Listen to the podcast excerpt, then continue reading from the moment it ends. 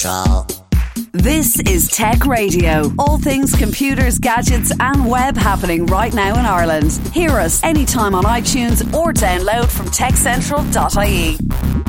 Tech Central. How you doing? This is Dusty Rhodes and welcome once again to Tech Radio, the number one Irish tech podcast since 2006 with the latest in tech from around Ireland and across the world. We're on air with RTE and online via your favourite podcasting app. We also keep you up to date daily on all things tech with hourly updates and daily newsletters, uh, which you can grab at our website, techcentral.ie. Joining me as always is our Tech Central editor in chief for Bumping Elbows with Niall Kitson. Hello. Yeah, bumping elbows. I've, I've just come from the safety of my bunker. Yeah. Well, we're both working from home, and uh, Yeah. it's a very um, uh, strange. But listen, we have we have got a great interview on the program this week, a very positive one actually. Uh, and one of my favorite quotes from this particular guy is that a leader is a dealer in hope.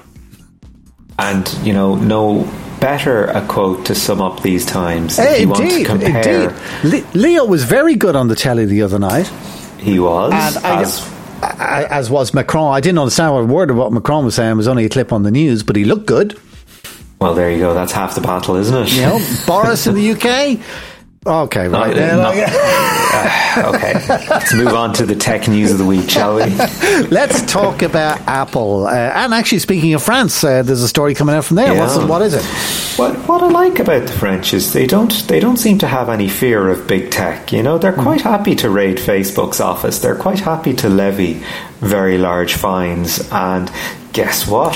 Um, France's competition watchdog has gone and levied a very large fine on Apple. Uh, to the tune of 1.1 billion euro, uh, which one imagines will come down on appeal, but still, it's a nice little statement, uh, statement of intent. And what it comes down to is Apple has been fined along with two of their wholesalers, one crowd called uh, Tech Data and one called Ingram Micro. And what this comes down to is price control on Apple products. So, you know the way that you will go to one place that stocks Apple and another and another and another, and they'll all have the same price. Yes.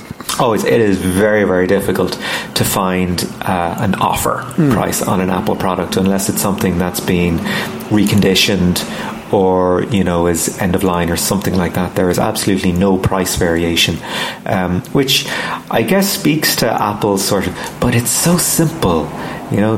The, our design is so fresh and unique. You know, it's like our pricing is exactly the same. It is homogenous. It doesn't matter where you go. Um, and as it turns out, that's not particularly good competitive practice. Uh, for example, the way that you know loads of places compete on pricing with iPhones, be it mobile phone networks or just handset prices or or what have you. Um, the same isn't true of Macs and MacBooks. Ah, okay. So what you're saying is that Apple then were selective in what they were charging, and they they were uh, yeah. So that's what you're saying.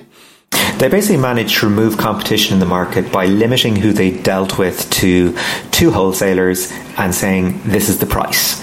Uh, and you're our guys, and that's it. And it made it incredibly difficult on resellers. This is people that will buy stuff off a wholesaler and then sell it on either as part of a package with a service or, or something like that, uh, like a managed print service or you know kitting out an office and all, all these sort of perks um, that uh, business to business markets would would have. Um, just Apple Apple didn't have those sort of offerings because they were able to just take away that entire tier of deal making from uh, from the market in France. And I think this is you know a statement of intent. If this actually comes through, if Apple end up being fined, this is something that's going to mushroom all over Europe.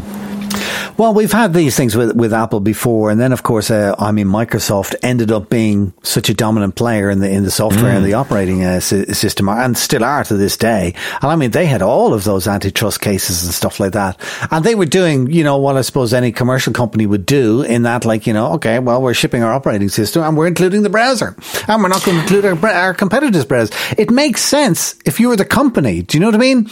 But when you're the company who's it has ninety eight percent of the marketplace, just because mm. that's how it ended up. Uh, yeah. You can't do these things. So it needs people like France or the EU. Uh, uh, the EU would do a lot of this kind of stuff to, to rein people back in. Mm. And I think maybe that's what's, what's, what's happening with uh, Apple.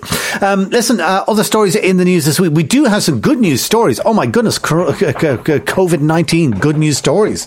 Yeah, we just want to sprinkle in things for a little bit of balance because there's a lot of goodness out in the world and it's important to represent that uh, as well as, you know, reporting the big scandals of the of the week or what have you, or, or talking to interesting people. It's you know there's an awful lot of examples of kindness out there and people doing very interesting things.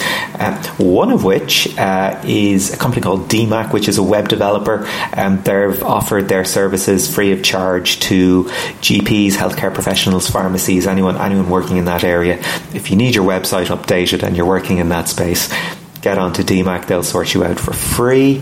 Uh, another interesting one, which is um, about augmented reality and blended reality, which is w- which I wanted to talk to you about, hmm. is a company called uh, SureWash. They have developed an app for making sure you wash your hands properly. Uh, what trick are you using at the moment to make sure you get your 20 seconds in? Uh, I wash my hands until I'm bored. Yeah, that's that's. There's going to be a serious law of diminishing returns on that, Dusty. Uh, yeah, but uh, you know, I wash my hands normally, and then I I wash my hands just longer uh, until I'm bored, and then I go. I, I don't do this like singing "Staying Alive" or "Happy Birthday" or counting twenty seconds or, or whatever. Really, you, you you fly by the seat of your pants when it comes to uh, washing your hands. It all depends where I've been because I mean I'm working at home, so I'm in my yeah. own house. Nobody's mm-hmm. coming in, nobody's going out. Yeah, it's just you know kind of a normal every day. If I was out somewhere, or if I had mm-hmm. been in a workplace, or if somebody sneezed on my hands, Mm-hmm. Yeah, you can be darn sure. if you oh. watch for 30 seconds or even a minute. Anyway, listen, tell me about this app and hand washing. What, what, what's the connection? Yeah, well, very basic idea. Actually, SureWash was a company that was involved in training uh, healthcare professionals in general. They had these little kiosks set up uh, just to help train people how to wash their hands properly. Uh, this this would be you know nurses, um, sort of trainees, people working in in um, spaces that would have, that would be um, deep cleaned or disinfected. So what they've done with their AR app is they've come up with a way to recreate that environment through the medium of your smartphone uh, and give you a little prompt to uh, go, okay, now begin washing your hands, and then for as long as it takes, and then you are complete. There you go. They've just gamified the process just to make it a little bit novel, uh, so you don't have to be bored when you're washing your hands like you are. Okay, so that they will kind of because I know when you when you when you to wash your hands, we just normally kind of you know you rub your hands together, whatever. But mm-hmm. to give your hands a proper wash, you need to literally get one hand around the other thumb. Mm-hmm. And, and and vice versa, and then you need to get all your fingers uh, interlocked and stuff like that. Yeah. Um, I believe, uh, and it was pointed out to me a few days ago by someone mm-hmm. I live with, who's female. that fingertips, narrowing it down, fingertips uh, are the things that you really need to concentrate on. And I never really thought about that before in the context of what's going on at the moment. Um, because we naturally touch our face and we usually touch our face with our fingertips and we naturally touch hard surfaces where nasty things could be living. And usually that's with our fingertips. Our fingertips are really what you need to concentrate on when you're washing your hands. And it's not something that I would say a lot of people do. No, I'd say most people just go for you know the, the body, if you will, of their of their fingers. But yeah, fingertips, and also if you have long nails or nails you haven't looked after for a while, um, anything could have gotten under there. Also, if you wear a wedding ring, uh, bear in mind that you know rings can be quite sharp. They they're also pretty good at picking up things. Mm. So uh, it might be a good idea to take off your ring while you're washing your hands because I know a lot of people just keep it on. Okay, if people want to grab that app, uh, what's the name of it again to search for? Yeah, SureWash. Sure wash. All right, grand. All right, now listen. Uh, thanks for keeping us up to date with the news this week, as always. This This is Tech Central, your weekly tech podcast from Ireland's techcentral.ie. CEOs like Mark Zuckerberg, Tim Cook, Larry Page, and Sergey Brin are household names. But what about the thousands of other company founders out there? Should we think of them as great men and visionaries, or are they just grifters out to make a quick buck for themselves? One man who has dealt with this question is writer and former startup advisor for McKinsey, James Stranko. He was in Dublin recently for the Cult of the CEO event and sat down with Niall Kitson to share some quite amazing thoughts. One of the great quotes I came across when uh, preparing for this interview was one from the historian Car- Thomas Carlyle. I don't know if you're familiar with his work, but with his work, but he said history is, is the story of great men. And you know, throughout history, we, have been able to look at what what constitutes a great man. Was it a politician? Was it a religious leader? Was was it a musician or an artist? Do you think we're now in the age where the CEO is seen as the great man? I think that's optimistic. Um, I think it's one of those things where the CEO is given a lot of power, the CEO is given a lot of exposure, and the CEO is given a lot of responsibility. Um, I tend to think that CEOs are not as long remembered as companies are, and a CEO's actions are remembered only in the context of a company's actions. I think that um, there are certain CEOs that you know run very large companies that people remember, right? People remember Steve Jobs, people remember Elon Elon Musk. People remember, um, you know, people remember Bill Gates, obviously. Um, but these are, I'd say these are exceptions to the rules because I mean, you think about how many companies there are, you think about how many large companies there are, and I'm I'm not so optimistic that um, those legacies will last as long as other leaders, particularly political leaders. And do you think there are any uh, sort of common traits between these uh, great leaders that, that you've mentioned there? I think that, and the ones that I mentioned, I mean, I think there are a lot of there are a lot of differences between them, but I think the common trait is that they had belief in an idea and they sold it successfully. Um, quoting another, uh, this came to mind the other day, maybe because I'm in Europe, but it came to mind a quote from Napoleon um, that a, a a leader is a dealer in hope. Um, and the idea that you have to be able to sell hope, you have to be able to sell the idea that what you're doing is important and other people need to buy into this idea and they will also benefit from buying into this idea. And so I think that somebody like Bill Gates, um, has done that, and he's done that in his private life too. Afterwards, somebody like Warren Buffett, if you're going back to a very, very well um, regarded American leader, investor, has also done that. I mean, he's he's on one side reinvigorated investor-led capitalism, and on the other side been very critical of it, but at the same time being very honest along the way. Um, and then Steve Jobs obviously inspired dozens, if not hundreds, of other entrepreneurs and leaders to do the same thing, to be innovative, to be unapologetic about their innovation, and to run with what they thought was right. Do you think perhaps there's that danger then of being able to sell hope as opposed to being able to sell product? And I think that's an, an error that seems to be made, particularly when you look at uh, Steve Ballmer succeeding uh, Bill Gates, where he had an excellent salesman following up on an excellent visionary. That's correct. And I think that there's a lot of pressure whenever an excellent leader has to step down for whatever reason, the next person has to kind of take their shoes and, and, and walk in them. It's very difficult. And so I think sometimes the, the types of um, activity, the types of actions that they take to try and either replicate that success or to build on that success um, aren't necessarily faithful to the, the spirit of who came before. And I think that, I think in particular with, with tech companies and with, with startups, there's this sense that you need to sell the idea before you need to make the product work, and you also need to have a product that is. Um, uh, more inspiring than profitable, um, or more scalable than profitable, and and that I, I, don't think that's a permanent condition for both the tech industry and for um, you know for companies because there are financial constraints, there are investor constraints, and money is not free forever. I think we're in a very interesting stage right now where money is very, very loose, um, and it's it's tightening. And so we'll see whether or not that hope can still be dealt whenever you have to make your financial statements work.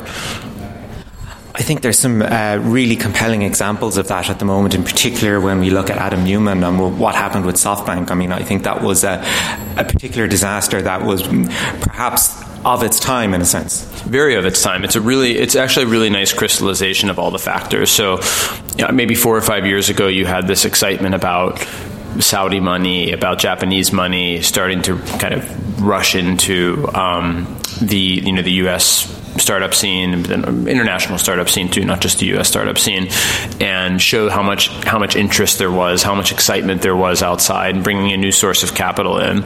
Um, but is that money as strategic or is that money as well sort of well positioned to uh, create the impact that a Silicon Valley venture investor would? Would they have the knowledge to actually know what they're buying? I think that's a big question. And I think what, what happened with WeWork was almost a, a climax moment where you saw that money kind of chasing after ideas that you know may not have had that long of a runway if they didn't have the type of money that didn't ask the right questions.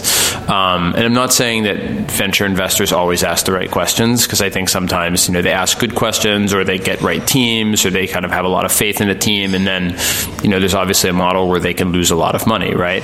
Uh, and they they expect you know five or ten of their companies to succeed to a certain level, one in every ten to give them a very very big return and the rest to lose money. But when you're talking about the sums that you know SoftBank put in to a company that was not making money and had huge losses, then you get this sort of crystallization of all of the trends in the industry in one place. And then I think what's more interesting, and we can talk more about this, is that when you have to go to New York afterwards and list on the stock exchange, all of a sudden the analysts that are reading your financial statements and the analysts that are looking at your company's projections are a lot more critical because those analysts are also looking at companies that have much slimmer margins, companies that are much more mature, and companies and other sources of um, of, of, of investment returns that are you know that are that are as profitable or as uh, promising as what they're seeing in these you know highly valued startups with huge ratios. And that sort of does speak to the point of, you know, uh, in Silicon Valley, maybe they're looking at growth over profitability. Absolutely. That maybe, you know, that, that is the, the, I don't want to say unicorn because that, that is, you know, d- different elements to it, but, but that is sort of the, the white horse, if you will, that look, we're growing so much and, you know, down the road we're going to be so profitable, but you've got to stick with us for the moment. We had a um, so when I was working um, in the startup practice at McKinsey a few years ago, we put out a piece of research that was called "Grow Fast or Die Slow," and it was kind of our mantra, which is you have to grow quickly or you're going to reach a plateau that over time kind of um, say peters out for lack of a better word. Uh, because you, if you're not growing fast you're not going to gain the investment that allows you to keep growing fast.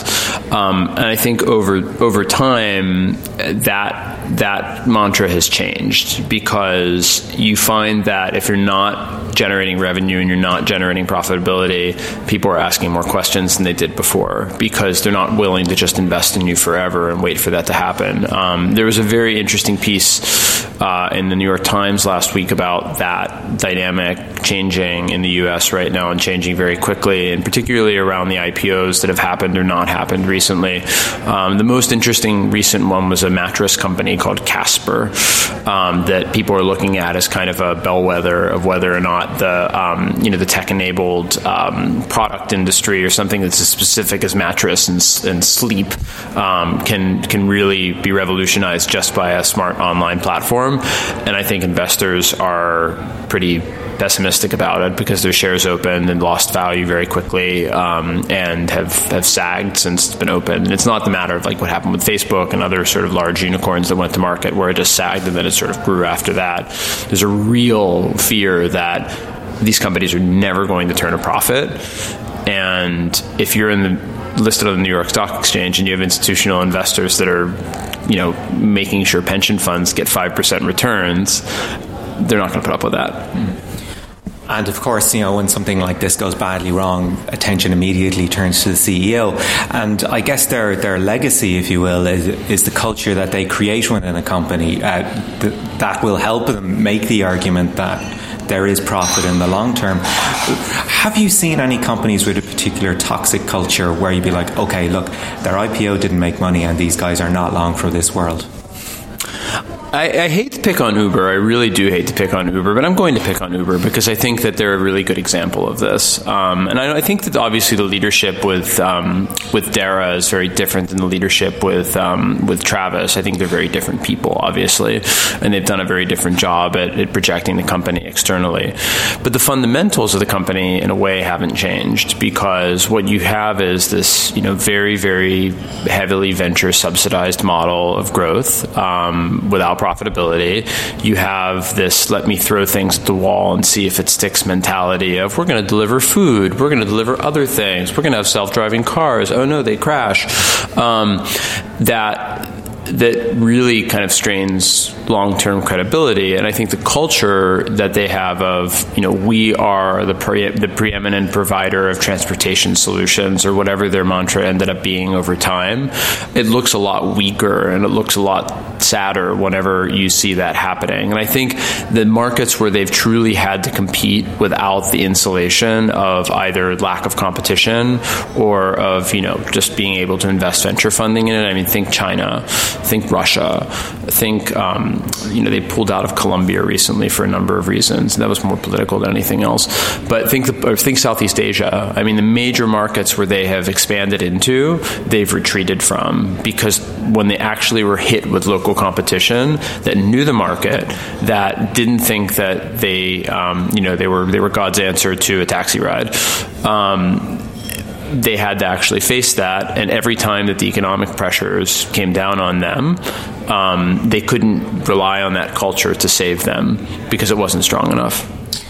And that, do you think, is a fairly regular problem that US startups find? Is that, is that scaling problem? And to think that, okay, this problem has been solved in the US by us, clearly it's going to scale internationally just as well.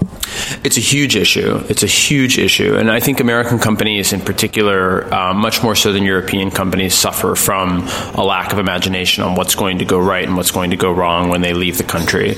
Um, small com- company, companies that are founded in small countries have to think internationally from day one. If you're a, found, if you're a company, a B2B software company founded in Ireland, you're not going to get investment unless you can prove that you can expand quickly into other markets, be it the UK, be it into the US, whatever it is.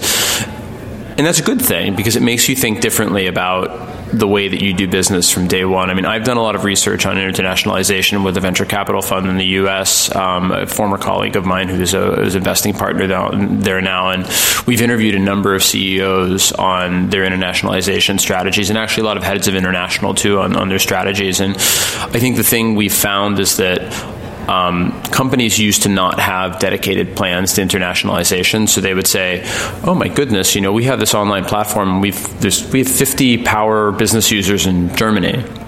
We should just we should just go over there and do something in Germany."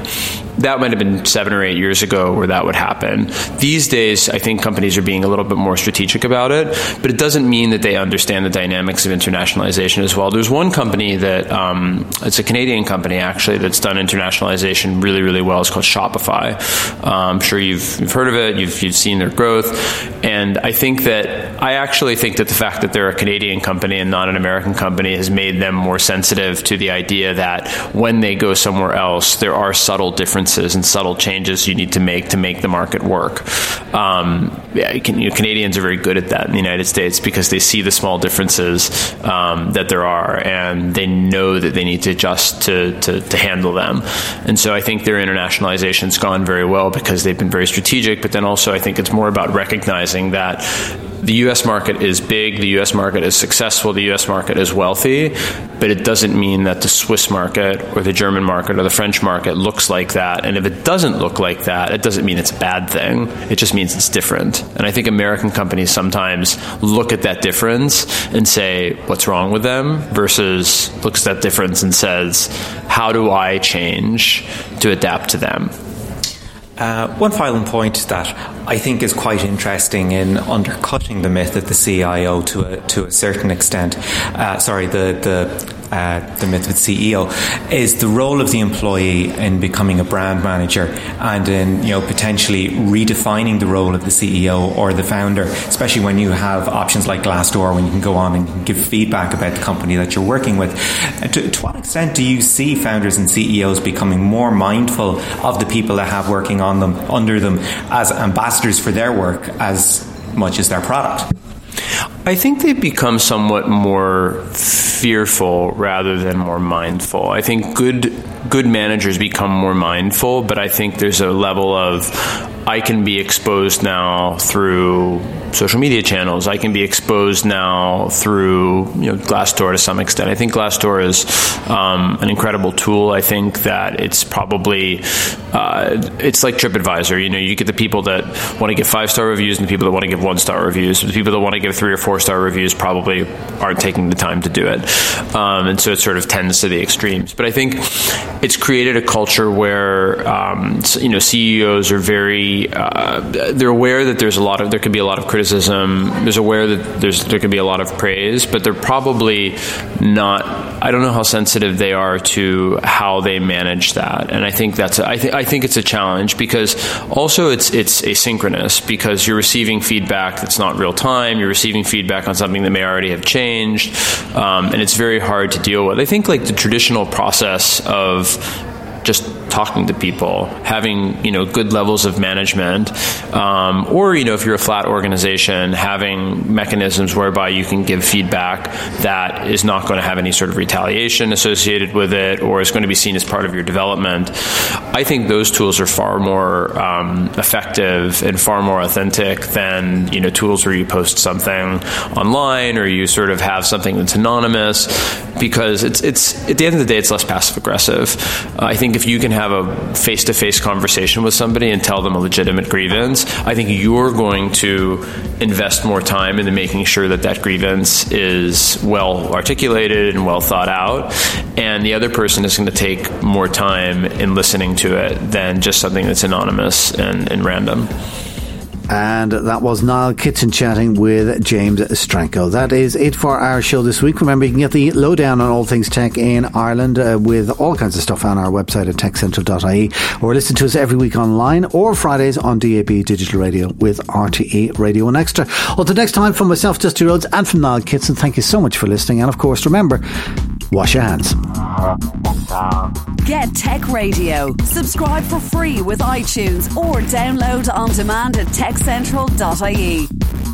Tech Radio is produced by digitalaudioproductions.com. Tech Central.